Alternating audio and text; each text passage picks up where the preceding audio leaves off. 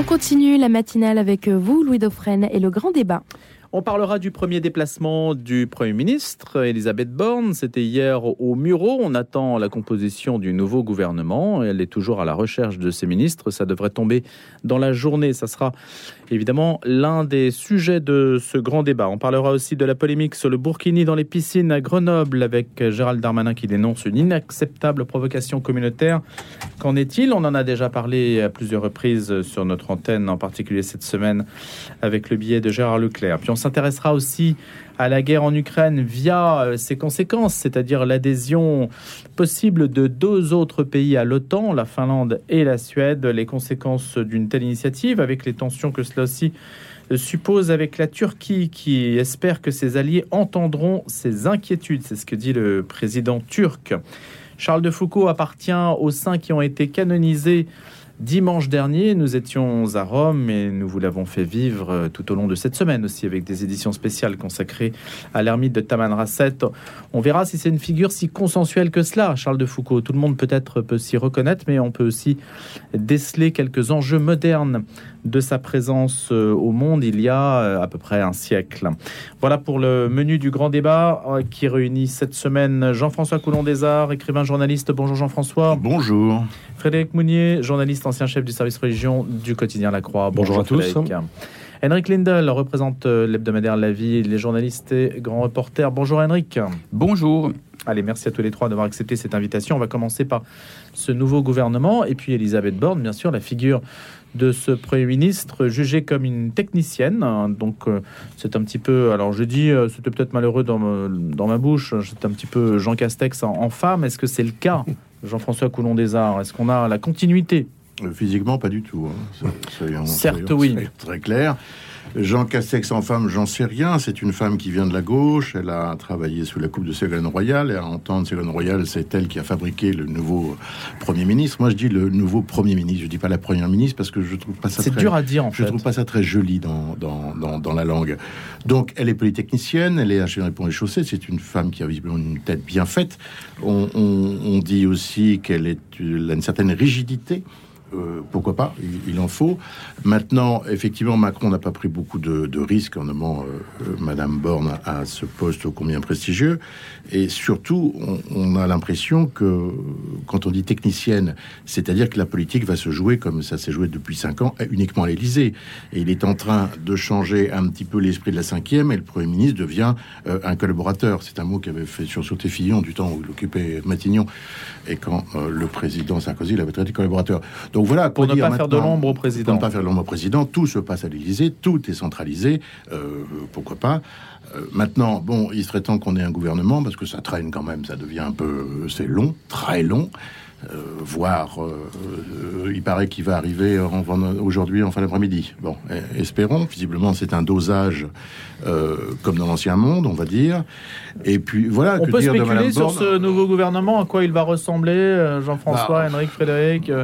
On va pas faire de café du commerce, mais ça va être un subtil dosage entre les uns, les autres, tous les partis qui forment cette coalition qu'on appelle la majorité. Ça va être intéressant à observer quand même pour savoir comment, quels seront les équilibres. Bah, ici, il y a des poids lourds politiques ah oui, tout à, tout à fait, oui, mais bon, attendons. Frédéric Oui, en tout cas, moi, ce qui m'étonne profondément, c'est quand même que notre cher et vieux pays, comme disait Charles de Gaulle, euh, est à l'arrêt depuis février dernier et il va être à l'arrêt jusqu'au 14 juillet. C'est-à-dire que euh, dans l'attente de ces quatre tours d'élection, dans l'attente de ce gouvernement, dans l'attente de l'arrivée euh, de la nouvelle Assemblée nationale, eh bien, rien ne peut se passer. C'est quand même hallucinant. Alors que nous sommes dans, dans une série de crises euh, majeures, que on attend la transition écologique, la réforme du grand âge, la réforme des retraites, du chômage, l'inflation, le pouvoir d'achat, la fin du quoi qu'il en coûte, enfin bref. Et il ne peut rien se passer. Moi, je suis absolument halluciné de cette apnée dans laquelle nous sommes plongés depuis plusieurs mois déjà. Donc là, ça veut dire qu'il faut réviser le fonctionnement des institutions, euh, faire en sorte que quoi? Il y ait un gouvernement intérimaire, que ça puisse continuer à fonctionner, qu'on prolonge le gouvernement euh, en place tant que l'autre n'est pas directement installé pour prendre les clés? Oui, bah on dit souvent que le le comment dire le, la coïncidence entre les mandats des députés et le mandat du président est une coïncidence fâcheuse et l'instauration du, du, quinquennat la simultanéité entre les deux calendriers électoraux est quand même fâcheuse. C'est le moins qu'on puisse dire aujourd'hui. Il faudrait des mi-termes en fait comme aux États-Unis législatives. Oui. à mi-mandat c'est votre avis Henrik Lindell Euh, alors là, euh, je ne sais pas. Oui, je ne sais rien. Vous avez un peu Je, je n'en sais strictement rien. Tout à fait. Oui, non, je suis en train de regarder. Vous étiez plongé dans des, méditations. oui, oui, sur, sur, Elisabeth Borne, effectivement. Donc la première ministre, parce que moi je dis euh, je, ça, voilà, je, je, je trouve que c'est très bien de dire cela. La première ministre, c'est d'ailleurs un mot officiel. Donc, donc du coup, je ne peux pas aller à l'encontre de, de, de, ce que, de ce que dit l'État français. Parce qu'il utilise ce terme-là. C'est une femme, euh, elle est plutôt de gauche, et donc ça c'est un changement déjà, parce que les, autres premiers ministres de Emmanuel Macron étaient plutôt de droite, plutôt centre-droit. Là c'est plutôt centre-gauche. C'est déjà, il signale quelque chose avec ça. On sait aussi parce que Elisabeth Borne elle-même l'a dit, qu'il y aura effectivement l'aspect écologique de, dans, dans, toutes les politiques. Je, je lis ici un article d'un journal, d'un grand quotidien qui s'appelle Le Figaro. Elle nommera notamment un, un, ministre chargé aussi de la planification énergétique, parce que ça, effectivement, c'est un enjeu majeur. Donc voilà, voilà ce que, ça, ça planification, ouais, euh, oui, oui, oui, ça peut, ça peut vous faire peur, mais je pense que c'est, il faut quand même euh, planifier désormais des choses d'une façon euh, autrement plus pertinente que que dans le passé, notamment dans le domaine énergétique, n'est-ce pas? Puisque là, on se trouve un peu prisonnier d'un système mondialisé.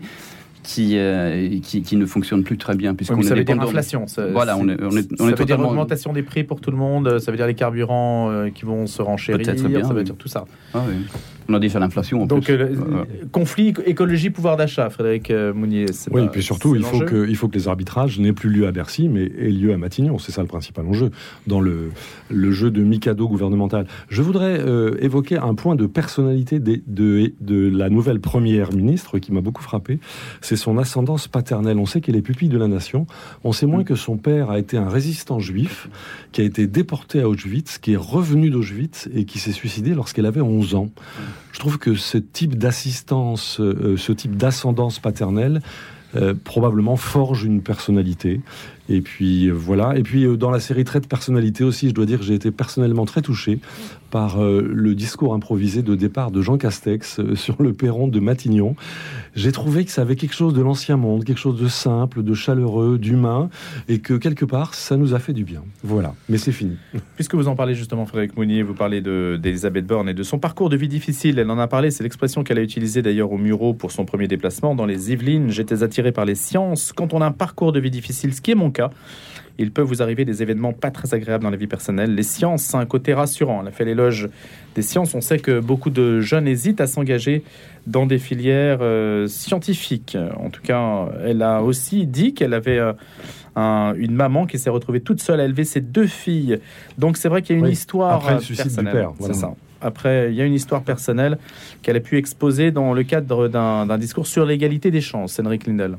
Oui, enfin, ceci évidemment est très intéressant euh, parce que ça nous permet un peu de situer la, la personne d'où elle vient. Euh, mais rappelons aussi qu'elle n'a pas une bonne réputation dans le domaine des négociations sociales, etc. Les syndicats ne sont pas particulièrement convaincus par, par, par, ce choix.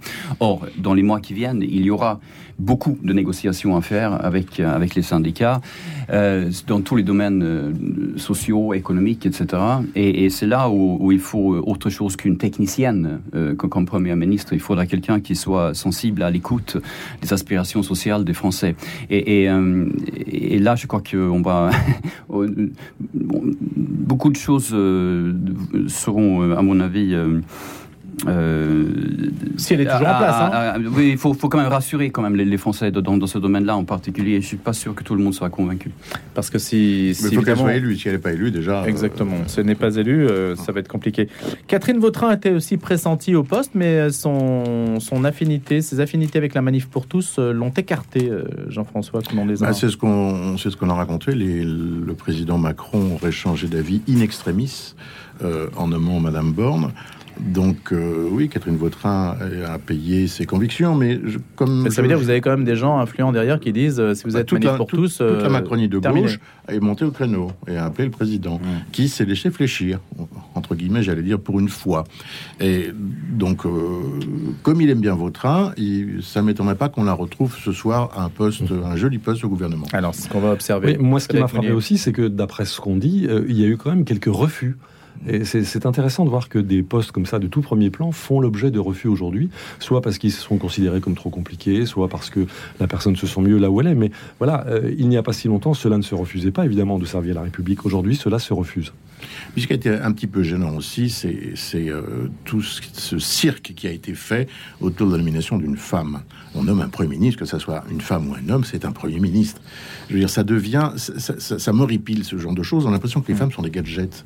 Mais c'est pas un gadget c'est un être humain. Et la, parité est faite maintenant. Il faut arrêter avec tout ça. c'est Pardon, je ne suis pas d'accord. Hein. Pardonnez-moi. Donc, euh, voilà, donc euh, il y aura sûrement des auditeurs qui vont pas être contents non plus. Mais moi, je pense que c'est important. Et je pense que c'est même très important, pas seulement pour signaler quelque chose, mais, mais, mais très manifestement. Je ne sais mmh. pas si vous avez eu des chefs euh, femmes dans votre vie, mais moi, j'en ai eu un certain nombre.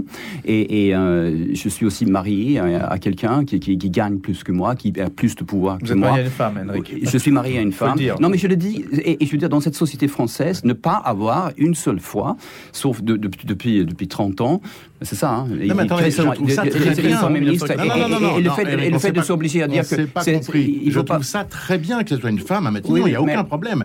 C'est la façon dont on l'a amené. C'est le dire, c'est tout. C'est le dire qui gêne. C'est le dire qui me gêne. Elle est légitime, elle a toute sa place, c'est une femme remarquablement intelligente, il n'y a aucun problème là-dessus, pas de méprise. Mais c'est la façon dont on l'a amené, la façon dont on a... Je trouve ça un peu gênant. Oui, et puis on sait aussi que dans l'Assemblée nationale, il y a relativement peu de femmes par rapport au nombre de femmes dans la société française en général, c'est-à-dire on n'a pas 50% de députés femmes. Oui, mais là, on a, du mal à les trouver parce qu'elles refusent de, s'engager. C'est pour ça que certains partis politiques préfèrent payer, entre guillemets, les amendes euh, instituées par l'État par mm. manque de, de parité, parce qu'on a du mal à en trouver. On est d'accord. Et, si vous voulez, on peut parler des femmes dans l'Église aussi. Non, ça sera un autre sujet pour plus tard. Ah non, allons-y. Ou des postes d'évêques qui sont refusés parce que peut-être trop exposés. Ou oui, absolument. Ça, il y a un vrai sujet sur la, je dis pas la fuite des responsabilités, mais la difficulté à peut-être vouloir exercer on des, dit que, euh, À Rome, on dit qu'un candidat sur trois à l'épiscopat se récuse. Enfin, un candidat, une personne pressentie, un homme pressenti, se récuse. C'est ce que m'a dit le cardinal Ouellet à Rome. C'est quand même un vrai sujet aujourd'hui. Donc ça touche toutes les institutions.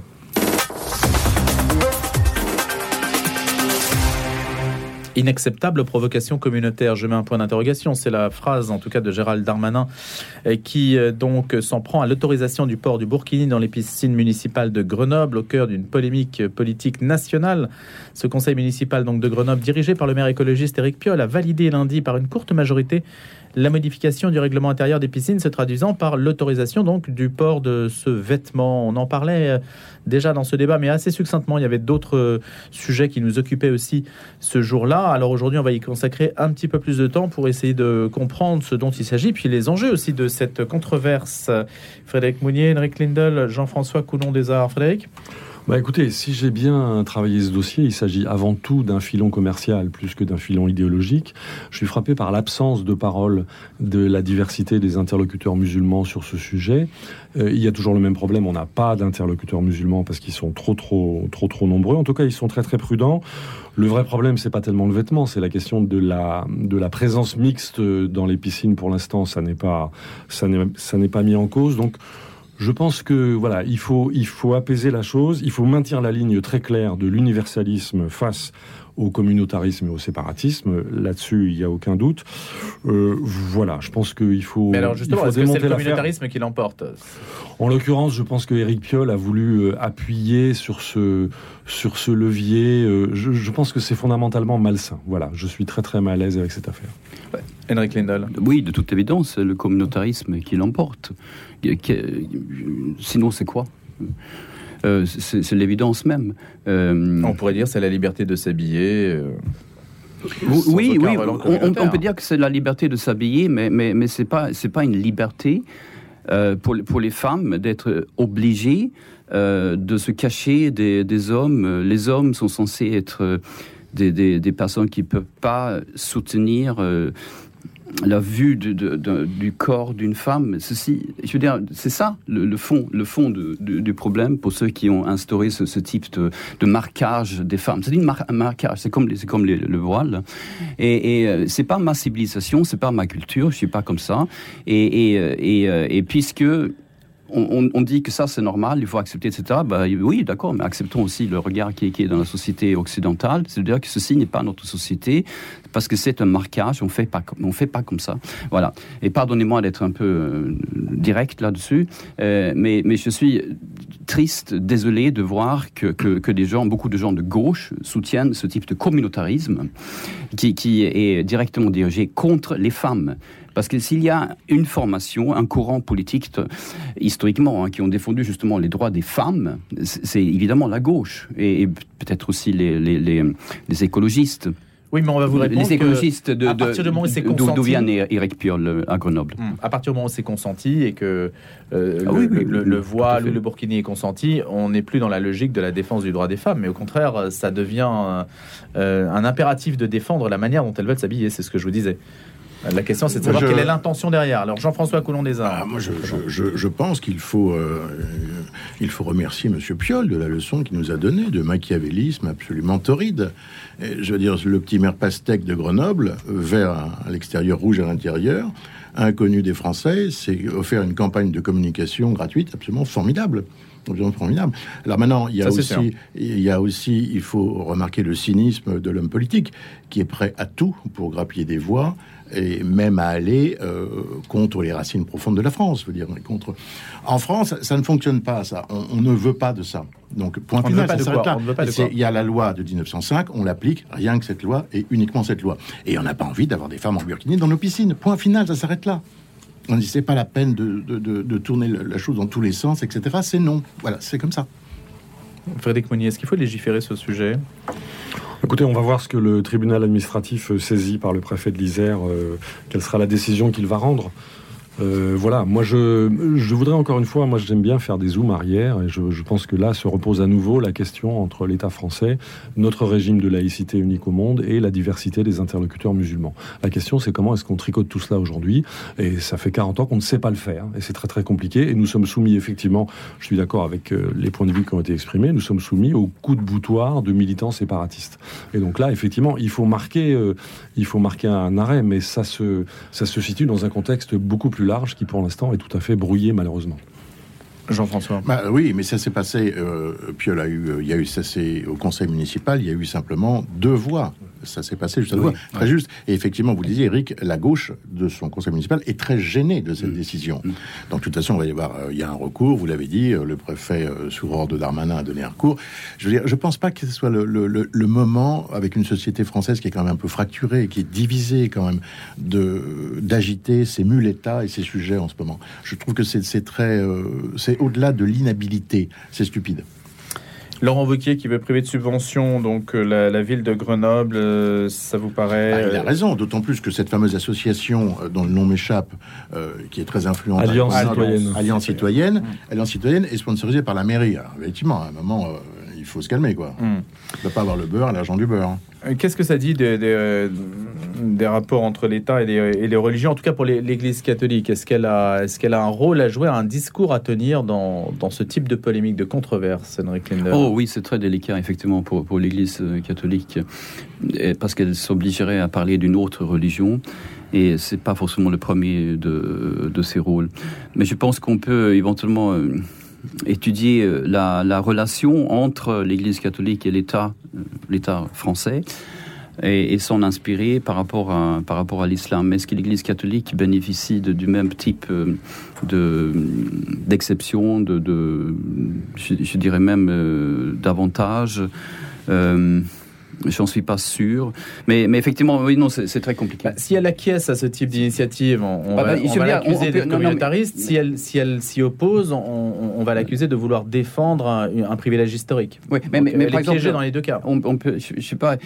J'ai lu un texte euh, récemment qui disait que un, prêtre qui se balade en, en sautane et, se demandait mais est-ce qu'il peut donc euh, avoir est-ce qu'il peut avoir le droit d'aller à la piscine municipale de Grenoble pour se baigner avec ou avec le col romain et, euh, ça va être compliqué. normalement, sur les questions dans les piscines, ce qui prévaut, ce n'est pas la laïcité, c'est l'hygiène, c'est l'hygiène et la sécurité. Donc la question, en fait, le, levier d'action, ça serait l'hygiène et la sécurité. C'est montré par l'absurde que qui, qui, à un moment donné, il faut juste accepter qu'on vit en Occident, on a des règles, on a des coutumes, on a des pratiques, etc., qui, qui ont abouti un fonctionnement sociétal, politique, où il y a un truc qui s'appelle égalité des sexes. Mm. Voilà. Et, ça aussi, on, montre son corps, on montre notamment son visage. Donc vous dites oui, oui au sein nu dans les piscines. Ceci, est, non, mais je veux dire. Oui, au sein nu dans les piscines, mais, mais non au burkini.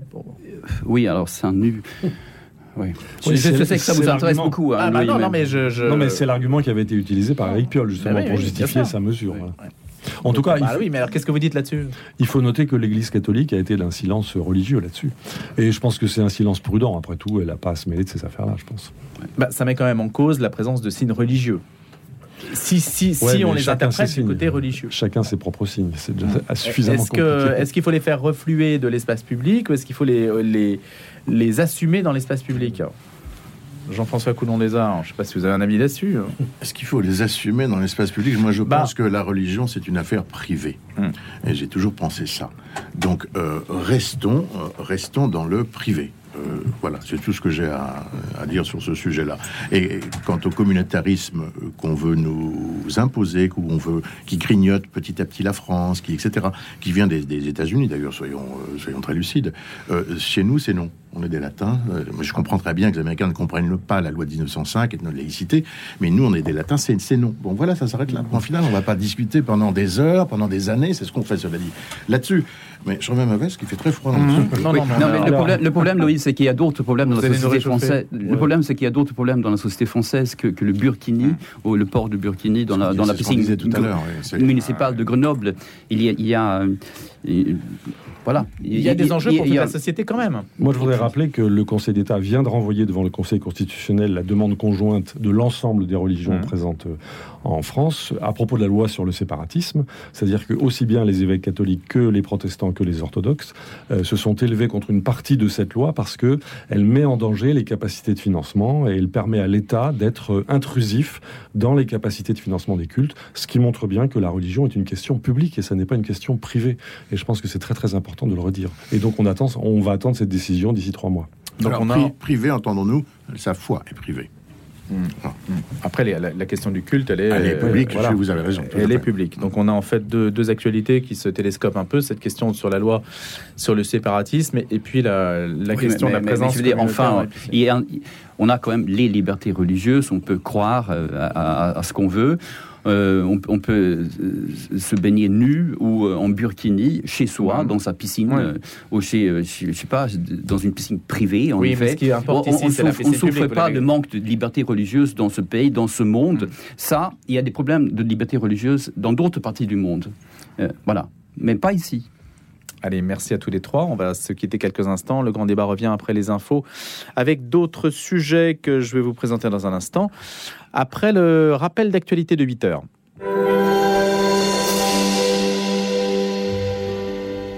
Chaque semaine, comme une respiration dans le torrent médiatique, j'interroge monseigneur Georges Pontier sur les sujets qui vous touchent. Envoyez vos questions à l'adresse mariange.demontesquieu.com Et pour écouter ces réponses, rendez-vous chaque samedi 8h45 et le dimanche à 18h15. À l'occasion de la canonisation de Charles de Foucault, le Figaro hors série retrace son incroyable itinéraire. Orphelin, militaire indiscipliné, explorateur au Maroc, cet agnostique trouva au désert la soif de Dieu. De sa conversion à sa vie d'ermite à Tamanrasset, découvrez la vie ardente d'une âme de feu, brûlant de témoigner du Christ auprès des musulmans. Le Figaro hors série, Charles de Foucault, Une voix dans le désert, 160 pages, en kiosque actuellement. La Fondation nationale pour le clergé finance des actions pour améliorer la santé et la protection sociale des prêtres, religieuses et religieux. Pendant leur retraite, mais aussi tout au long de leur vie, quel que soit leur âge. Ainsi, elle prend soin du père Michel, du père Robert ou de sœur Claire-Marie. Parce que tout comme nous, ils ont besoin d'attention et de soins. Pour découvrir nos actions ou nous soutenir, rendez-vous sur fondationduclergé.com. Fondation nationale pour le clergé, 3 rue du Guétrouin, Paris 6e. C'est la Saint-Bernardin ce vendredi 20 euh, mai. Soyez les bienvenus si vous nous écoutez euh, dès à présent. La suite du grand débat, c'est à partir de 8h jusqu'à 8h30 avec le journal de la rédaction française de Radio Vatican qui prendra le relais. Juste quelques secondes pour vous dire qu'il y a des risques d'orage en région parisienne ce matin. Température assez clémente, 20 degrés, mais ça risque de tonner. Puis cet après-midi, la pluie va également, avec quelques apparitions du soleil, être présente. Les infos, Clara Gianitelli, puisqu'il est 8 heures. Bonjour. La composition du gouvernement devrait être connue cet après-midi. La première ministre Elisabeth Borne a consulté les anciens premiers ministres Edouard Philippe et Bernard Cazeneuve pour former son gouvernement. La passation devrait se faire lundi prochain avec le premier conseil des ministres. Les candidats aux législatives ont jusqu'à aujourd'hui 18 heures pour déposer leur déclaration signée et espérer être à l'Assemblée nationale. Pour le moment, la majorité sortante est donnée favorite. Je rappelle que les élections législatives se dérouleront le 12 et 19 juin prochain.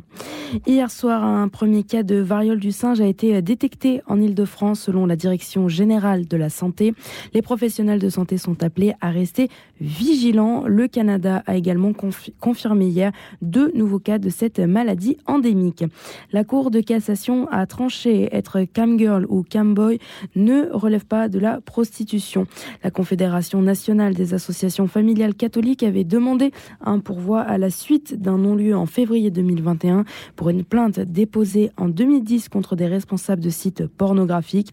Pour les faits suivants, des jeunes femmes se livraient devant une caméra à des agissements à caractère sexuel retransmis en direct par un moyen de communication audiovisuelle à des clients qui les sollicitaient et les rémunéraient par un moyen de paiement à distance, a expliqué la Cour de cassation.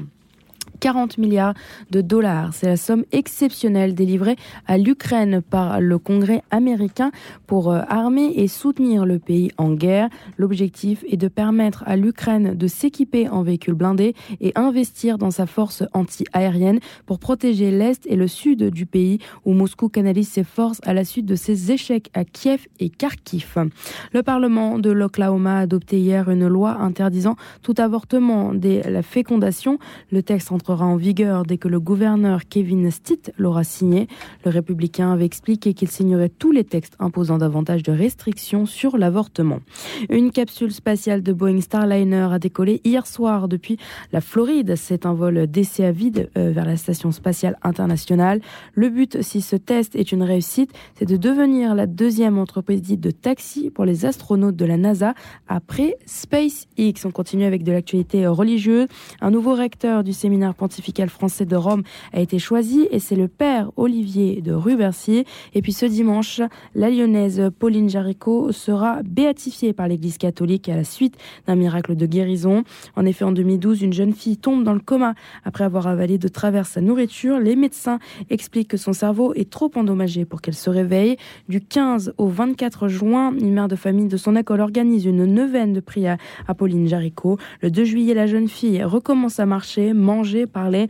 Son dossier médical conclut une guérison extraordinaire. Ce dimanche, ce sont 10 000 personnes qui sont attendues au centre de congrès de Lyon, dont le cardinal Barbarin. Le grand débat. Le grand débat. Louis Dauphren. En présence de Frédéric Mounier, Jean-François Coulon des Arts, Henrik Lindel, on va parler à présent de la question, alors c'est afférent à la guerre en Ukraine, c'est la question de l'adhésion à l'OTAN de la Suède et de la Finlande. Alors on sait que Recep Tayyip Erdogan menace donc de bloquer l'adhésion de ces deux pays à l'OTAN. Il espère que les alliés de la Turquie, d'ailleurs, entendront ces inquiétudes. Selon son expression, nous ne pouvons dire oui, a-t-il répété, Soutenir le terrorisme et demander notre appui est un manque de cohérence, a insisté le chef de l'État turc. Alors évidemment, cela crée quelques tensions. En écho à cette guerre en Ukraine, Henrik Lindel. On assiste à un changement extrêmement important sur le plan géostratégique euh, en Europe si la Finlande en particulier, mais la, Suède aussi dans une certaine mesure, mais surtout la Finlande euh, intègre l'OTAN, cela veut dire pour la Russie que la, frontière euh, entre la Russie et les pays de l'OTAN euh, sera deux fois plus importante qu'avant. Donc 1340 kilomètres mesure la frontière commune entre la Finlande et la Russie. Le changement est, énorme sur, le plan euh, militaire et géostratégique. On ajoute à cela le fait que la Suède, si la Suède entre dans, dans l'OTAN, euh, on, peut dire que c'est pratiquement toute la mer Baltique qui se transforme en mer de l'OTAN. puisque la Russie n'aura plus qu'à le, Kaliningrad, la petite enclave, et puis, et puis le, port hmm. de euh, j'allais dire Leningrad, mais je voulais dire euh, Saint-Pétersbourg. Euh, donc, euh, par ailleurs, c'est pas uniquement pour, faire dans le particularisme suédois, parce que vous savez, je, suis suédois, mais je veux juste vous raconter une, petite histoire qui, concerne d'ailleurs la, France. Et ça vous permet de mesurer la révolution copernicienne en cours pour les, Suédois.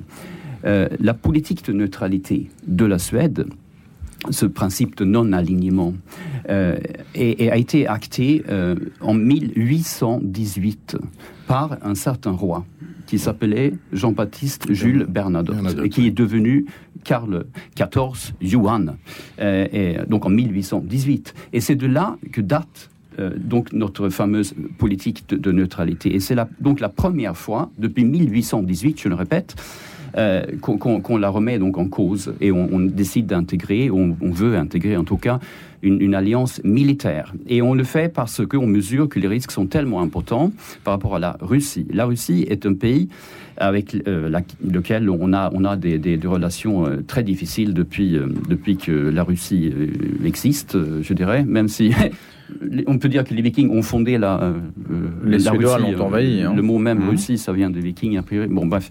Mais, mais, mais pour vous dire que ceci est une très longue histoire. Et le, et le fruit de nos expériences euh, en tant que Suédois, et à fortiori pour les Finlandais, qui ont fait la guerre plusieurs fois euh, au siècle dernier avec les Russes, et, et le fruit de tout ça, c'est, ça veut dire que maintenant on décide d'intégrer, on veut intégrer une alliance militaire. Mais est-ce qu'il n'y a pas un risque pour la Suède de perdre justement ce statut de, neutralité qui a aussi euh, fait, sa force, qui a, qui a, représenté un pivot euh, entre l'Est et l'Ouest, en tout cas au moment de la guerre froide? Maintenant, ça l'alignerait aussi sur une forme euh, d'anonymat géopolitique, non? Oui, alors à la fois on peut vous demander, mais est-ce qu'on peut être neutre face à une dictature euh, euh, qui est donc celle de, de M. Poutine? Est-ce qu'on peut être neutre face à une, puissance impérialiste qui se permet de mener une guerre d'invasion dans un pays indépendant qui est tout près de nous, tout près de chez nous?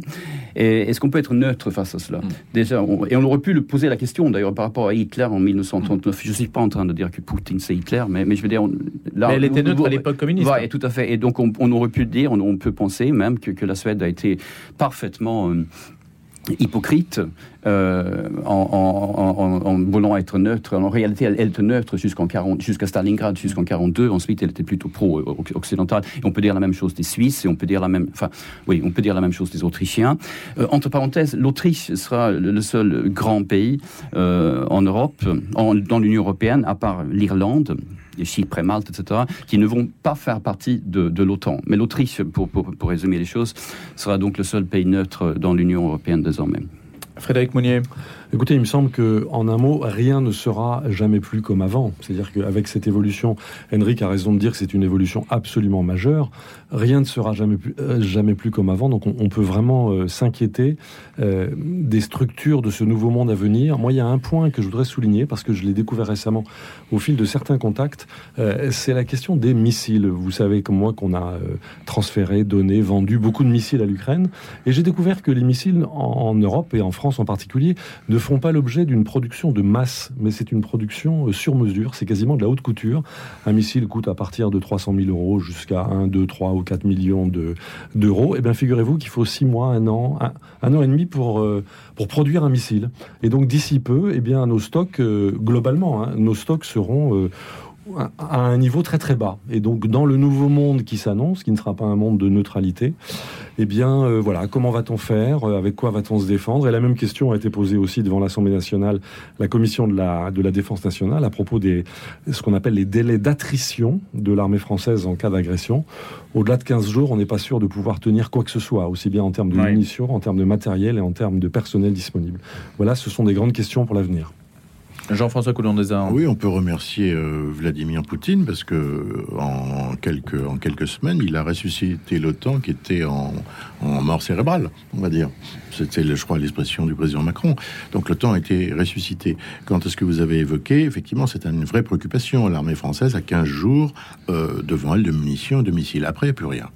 Donc ça nous pose un vrai, un vrai questionnement. Quant à un petit point d'histoire, euh, cher, cher ami suédois, sur Bernadotte, qui fut, comme vous le savez, maréchal de Napoléon, il s'est retrouvé roi de Suède. Un grand militaire. Grâce un grand militaire, mais euh, peut-être pas un grand politique. En tout cas, du côté, vu du côté français, ça c'est sûr. il est devenu roi de Suède, effectivement, parce que les Suédois vont proposer le poste et que Napoléon a accepté. c'est quand même le seul maréchal de France qui a après pris les armes et qui s'est battu contre les Français et qui a tué des Français. Je referme le petit point de l'histoire. Mm-hmm. Alors, vous, voulez que je demande pardon Alors, on attendait une repentance. La repentance des Suédois. Exactement. Bien, bah écoutez, on va passer peut-être à un autre sujet. Alors, j'ai sélectionné ce matin aussi les. Alors, il y a Charles de Foucault, quand même, je voulais en parler, et puis on parlera des, urgences aussi à l'hôpital. Il nous reste une dizaine de minutes.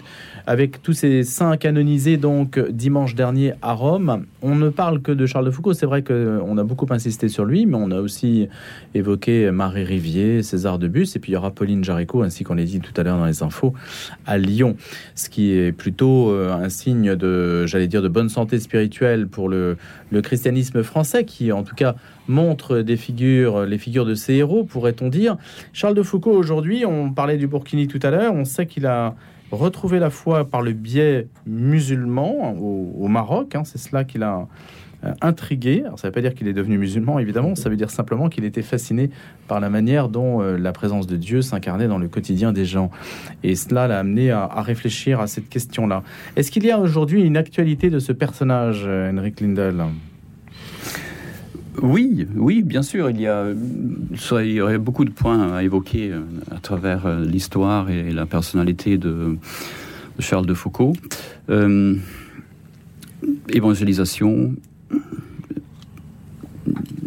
inculturation, pas seulement dialogue, mais relation avec, avec l'autre, mhm. avec les autres religions, une façon d'être, une attitude vis-à-vis de l'humain. Euh, je pense qu'il y aurait beaucoup de. ça, c'est très inspirant aujourd'hui. c'est tout à fait euh, pertinent. Frédéric Mounier. L'exemple de, de, Saint Charles de Foucault mmh. est pertinent. Moi, je suis frappé par le caractère polymorphe de la trace mémorielle de Charles de Foucault. C'est un peu comme Jeanne d'Arc, c'est-à-dire que beaucoup de courants idéologiques peuvent s'approprier Charles de Foucault. Ceux qui veulent, oui, ils le font. Ceux qui veulent convertir à tout prix les musulmans peuvent s'inspirer d'une partie de, de la vie de Charles de Foucault. Ceux qui veulent rentrer en dialogue avec les musulmans peuvent également.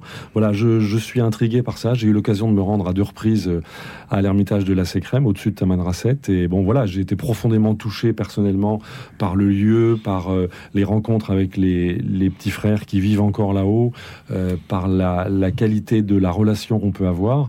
Euh, voilà, je, trouve que c'est intéressant, c'est à suivre, mais qu'il faut avoir du, recul par rapport à cette, cet aspect polymorphe de la trace mémorielle. C'est-à-dire du recul, pourquoi? Ben je, ne sais pas comment dire, mais il faut, il faut, faire attention à ne pas être, comme toujours en histoire, à ne pas cultiver l'anachronisme. Enfin, je, je pense que Charles de Foucault était de son temps, par son temps et avec son temps, Aujourd'hui, c'est encore autre chose. Je, trouve ça très très bien qu'il ait été canonisé, mais voilà. Et puis la vraie difficulté, c'est qu'on ne peut plus se rendre à la Sécrème aujourd'hui.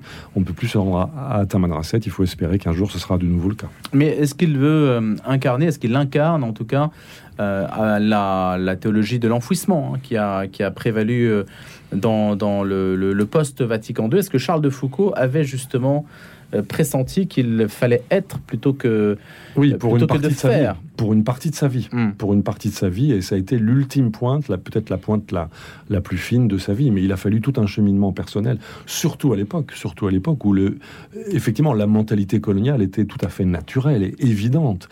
Et donc il il il, a, il lui a fallu tout un cheminement pour sortir de ça et pour aboutir à cette sorte de, de contemplation ultime du mystère du mystère de Dieu euh, dans les montagnes du Sahara L'ermitage, ça vous inspire, Jean-François Coulon des Arts euh? Bah, Moi, je, je pense que ce type a une vie absolument incroyable que son cheminement euh, peut faire, peut nous servir d'exemple parce qu'il il a une vie de bamboche quand il est quand il est jeune. Je veux dire, il perd la foi, mais une vie de bamboche vraiment. Je veux dire, à Saint-Cyr, c'est terrible ce qui, se passe. que C'est les, les, plus grandes fêtes orgiaques de France. Et pour le cheminement après, euh, la façon dont il redécouvre Dieu, euh, je pense que ça peut ça peut nous aider tout à chacun. Ça vous aide vous ou pas? Je viens, je viens d'y répondre. Mais est-ce que est-ce qu'aujourd'hui on, on, canonise des statues qui sont déjà sur un piédestal et voilà et qui n'ont pas nécessairement d'incidence dans la vie des gens ou bien est-ce qu'il y a une, une, utilité, une relecture? Vous sembliez dire, euh, Frédéric, euh, chacun pouvait relire Charles de Foucault comme il le souhaite. Bon, ce qui je ne sens pas très inspiré sur le sujet, c'est curieux, on va passer à autre chose. Ben, on peut relire euh, Charles Foucault. Bon, on en a beaucoup parlé hein, donc, euh, sur l'antenne. Hein, c'est comme, dire, c'est comme Montaigne. Vous relire Montaigne à toutes les époques et vous y trouvez quand même une scientifique moelle. C'est pareil, quoi. Donc, euh, ce qu'il ne faut pas faire, c'est juger euh, le passé avec nos yeux d'aujourd'hui. Et c'est malheureusement. Euh, oui, mais c'est aussi la force d'avoir une figure qui, 100 ans après, est toujours pertinente et Bien toujours sûr. parle toujours, ce qui peut être moins le cas de certaines euh, de certains euh, saints, certaines figures euh, qui sont là dans un cadre et qui sont sur leur piédestal et dans le tableau. Non. Bon, bah écoutez, très bien. Ouais. On aura l'occasion d'en reparler de toute façon. Il y a Pauline Jaricot aussi, hein, qui, euh, qui donc euh, euh, sera béatifiée. C'est à Lyon que ça se passe. Alors là, c'est l'œuvre sociale autour de, des ouvriers lyonnais dans l'époque, à l'époque des canuts de Lyon en particulier. Bah, ça nous amène quand même à une problématique sociale importante hein, dont vous vouliez parler ce matin, la question de l'hôpital, des urgences, toutes ces, ces, ces services qui ferment. On a l'impression d'avoir aussi là une forme de déclinisme dans le service public. On, peut s'apercevoir que les lits fermés, les services en sursis, les signaux d'alerte se multiplient partout à l'hôpital, alors qu'on sort quand même d'une pandémie qui aurait peut-être dû nous amener un certain nombre de réflexions. Jean-François Coulon des Arts. Moi, j'ai été très frappé pendant la pandémie. Il y avait euh, les professeurs de médecine étaient les habitués des plateaux de télé. Il y en a un dont le nom m'échappe, professeur de médecine dans un grand hôpital parisien agrégé, et qui a dit voilà, moi, je dirige mon service depuis plus de 35 ans. Quand je suis rentré euh, dans l'hôpital public, euh, quand on trouvait une amélioration pour mon service, euh, j'allais voir le directeur, c'était réglé en 24 heures. Aujourd'hui, il faut neuf commissions et ça prend un an. Je veux dire, l'hôpital, le problème de l'hôpital, je crois qu'il est assez simple, c'est que ce sont les soignants qui sont en première ligne et euh, l'administratif derrière. Et l'administratif n'arrête pas d'emmerder les soignants. On a décidé, l'État avait décidé euh, sous des gouvernements de droite qu'ils pouvaient soigner, mais que pour administrer, ils n'étaient pas bons. Donc maintenant, pour un soignant, vous avez trois administratifs. Le problème de l'hôpital, il vient de là, c'est tout. Point final, ça s'arrête là. Trop administré. mais bien sûr. Mais qui va réformer Alors, ça c'est l'un des aspects. C'est l'un des aspects. C'est pas, c'est pas le seul aussi. On a aussi un on, des gros aspects. On, on se trouve face à une, à une jeune génération de médecins qui dit clairement je ne veux, veux, plus, plus. bosser voilà. Comme nos, nos, prédécesseurs ont travaillé. Et je pense que notre devoir consiste à rappeler à cette jeune génération de médecins que leurs 12 à 15 ans d'études ont été payés par nous aussi. Et que donc ils doivent quelque chose à la collectivité, comme d'autres ont été formés dans des grandes écoles et qui doivent quelque chose à la collectivité. Ça ne veut pas dire de travailler dans de mauvaises conditions. Alors voilà, évidemment. Alors là, l'un des problèmes est là. Donc là, c'est un deuxième point. Et puis un troisième point, c'est l'articulation avec la médecine généraliste de ville, qui aujourd'hui est en déshérence et qui ne veut plus travailler aussi comme autrefois. Et donc, euh, et l'articulation, enfin, avec la médecine hospitalière hospitalière privée. Donc là, il y a un gros travail d'organisation, d'harmonisation entre ces pôles pour soigner notamment ce qu'on appelle la bobologie ou les maux de l'âme, qui sont quand même une grande partie de ce, que, de ce qui aujourd'hui euh, provoque l'embolie des urgences. Je voudrais vous donner un témoignage personnel. Il y a quelques semaines de ça, j'ai été victime d'une très mauvaise chute et j'ai pu voir que le système fonctionne encore. C'est-à-dire que sans débourser un sou, je n'ai attendu que deux heures dans un hôpital de province pour me faire recoudre et qu'ensuite, il y a des charmantes euh, infirmières qui sont venues une fois par jour me refaire mon pansement sans l'ombre d'une difficulté. Ça ne m'a pas coûté un sou. Nous sommes en France et ben je dis merci et je dis bravo quand même. Alors, combien de temps ça va durer C'est ça la question. Il faut articuler tous ces pôles. Effectivement, je suis étonné qu'après la crise euh, de la pandémie, euh, voilà, tout ça, ne, cette, cette évolution n'a pas pu se faire. Et là, il y a une urgence. Henrik Lindel. Oui, c'est ça. Pendant deux ans, on, on a parlé d'eux et on a rêvé d'eux, du monde d'après. Et, dans, ces nombreux mondes d'après, il y avait d'abord l'écologie, euh, une, nouvelle forme de, relation avec, avec ce qu'on appelle la mondialisation, c'est-à-dire qu'on allait devenir plus indépendant et ne plus dépendre autant de, de du marché mondial et de, des produits qui viennent de l'étranger, notamment de la Chine. Euh, et puis on a parlé de santé. Donc, et, là, tout de suite, on se demande, mais, quid, qu'est-ce qu'on a appris de, Deux ans de pandémie nous donnent donc des urgences qui ferment. Voilà, je, résume brutalement la chose. C'est aussi des maternités, on peut le voir. on, a vu la manifestation à Chinon, par exemple. La maternité a fermé, les accouchements ne sont plus assurés, etc. Est-ce que, est que, vous, est -ce que vous savez quel est le pic des urgences en France? Quel est le jour où il y a le plus d'urgences? C'est très simple. Le dimanche soir? C'est le dimanche soir après le film. C'est ce mal au dos qui est insupportable, je ne pourrais pas aller travailler lundi. Donc j'avais appris ça quand j'avais fait un film quand Madame Chirac dirigeait la fondation des, hôpitaux de France. Sur les, urgences, les Français doivent aussi un peu se, comment dire... Euh, se discipliner. se discipliner, merci, chercher le mmh. mot. Parce que c'est pratique les urgences, vous l'avez dit, on paye rien, et puis il y a tous les examens possibles. On n'a pas à prendre rendez-vous en ville chez son cardiologue, chez son radiologue, on fait tout sur place, c'est tellement pratique. Il faut aussi un peu se discipliner sur les millions de Français qui vont euh, aux urgences chaque année. Vous avez à peine 10% de vraies urgences de vraies urgences. Il ne faut pas confondre, c'est devenu un service. C'est pas un service, la médecine. Vous voyez ce que je veux dire? C'est autre chose c'est devenu un service de consommation. C'est pas comme ça que ça doit marcher. C'est perçu comme un service public. Ah oui, mais c'est pas comme on en a fait un truc de consommation, de consommateur. C'est pas comme ça que ça doit marcher. Qu'est-ce qu'il faut faire il, faut, bah, bah, il, y a déjà un tri qui s'opère aux urgences ah, de fait, Alors hein. maintenant, ils font un tri, mais je me souviens des, des, des, pompiers qui, qui, me racontaient une petite une vieille dame appelle, ils vont la chercher. C'était simplement ce qu'elle a rendez-vous à l'hôpital, c'était pour la transporter. On en est arrivé là quand même. Donc il faut être un petit peu plus raisonnable pas de solution. Euh, est-ce qu'il faut rendre payant Je ne suis pas ministre de la Santé. Hein, non, ah oui, mais écoutez, il n'y a, pas de gouvernement, vous avez le droit. je crois que personne, personne ici n'a dit, personne, que, hein. personne ne pense que c'est simple, c'est facile, mais, manifestement, il y, a, il, y a, il y a un problème. Il y a aussi effectivement le problème de, de, ce qu'on peut appeler tout simplement des abus. Mais ce ne sont pas des abus au sens où il n'y a pas intention derrière d'abuser, mais il y a une culture qu'il faut sans doute faire évoluer. Euh, c'est le même système en Suède euh, ah, urgence, euh, urgence gratuite, accessible. Non, si ça peut vous rassurer, non, ça va pas mieux en Suède. On a énormément restructuré ou tout simplement réduit les, services, notamment les maternités. On, lit souvent dans les journaux suédois qu'il y a un tel qui, est mort en attendant euh, les, urgences qui sont pas venues euh, ou qui, n'étaient pas, là. Euh, donc non, ça va pas forcément mieux ailleurs. Hein. Mais à la limite, j'ai envie de dire, mais on s'en fout. Euh, on, est en, on est en France, on a un système très particulier. Euh, mais qui, qui, est mais, mais qui est, il y a un service qui, qui, est, est un, service public dont, le monde entier s'inspire, euh, ou, s'est inspiré.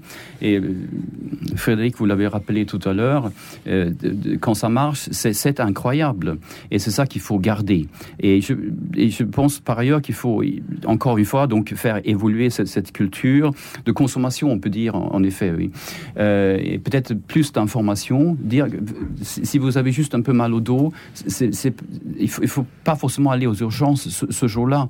Euh, vous pouvez sûrement vous, y prendre autrement parce que les urgences sont très chargées avec des gens qui sont vraiment malades et qui ont besoin de soins urgents.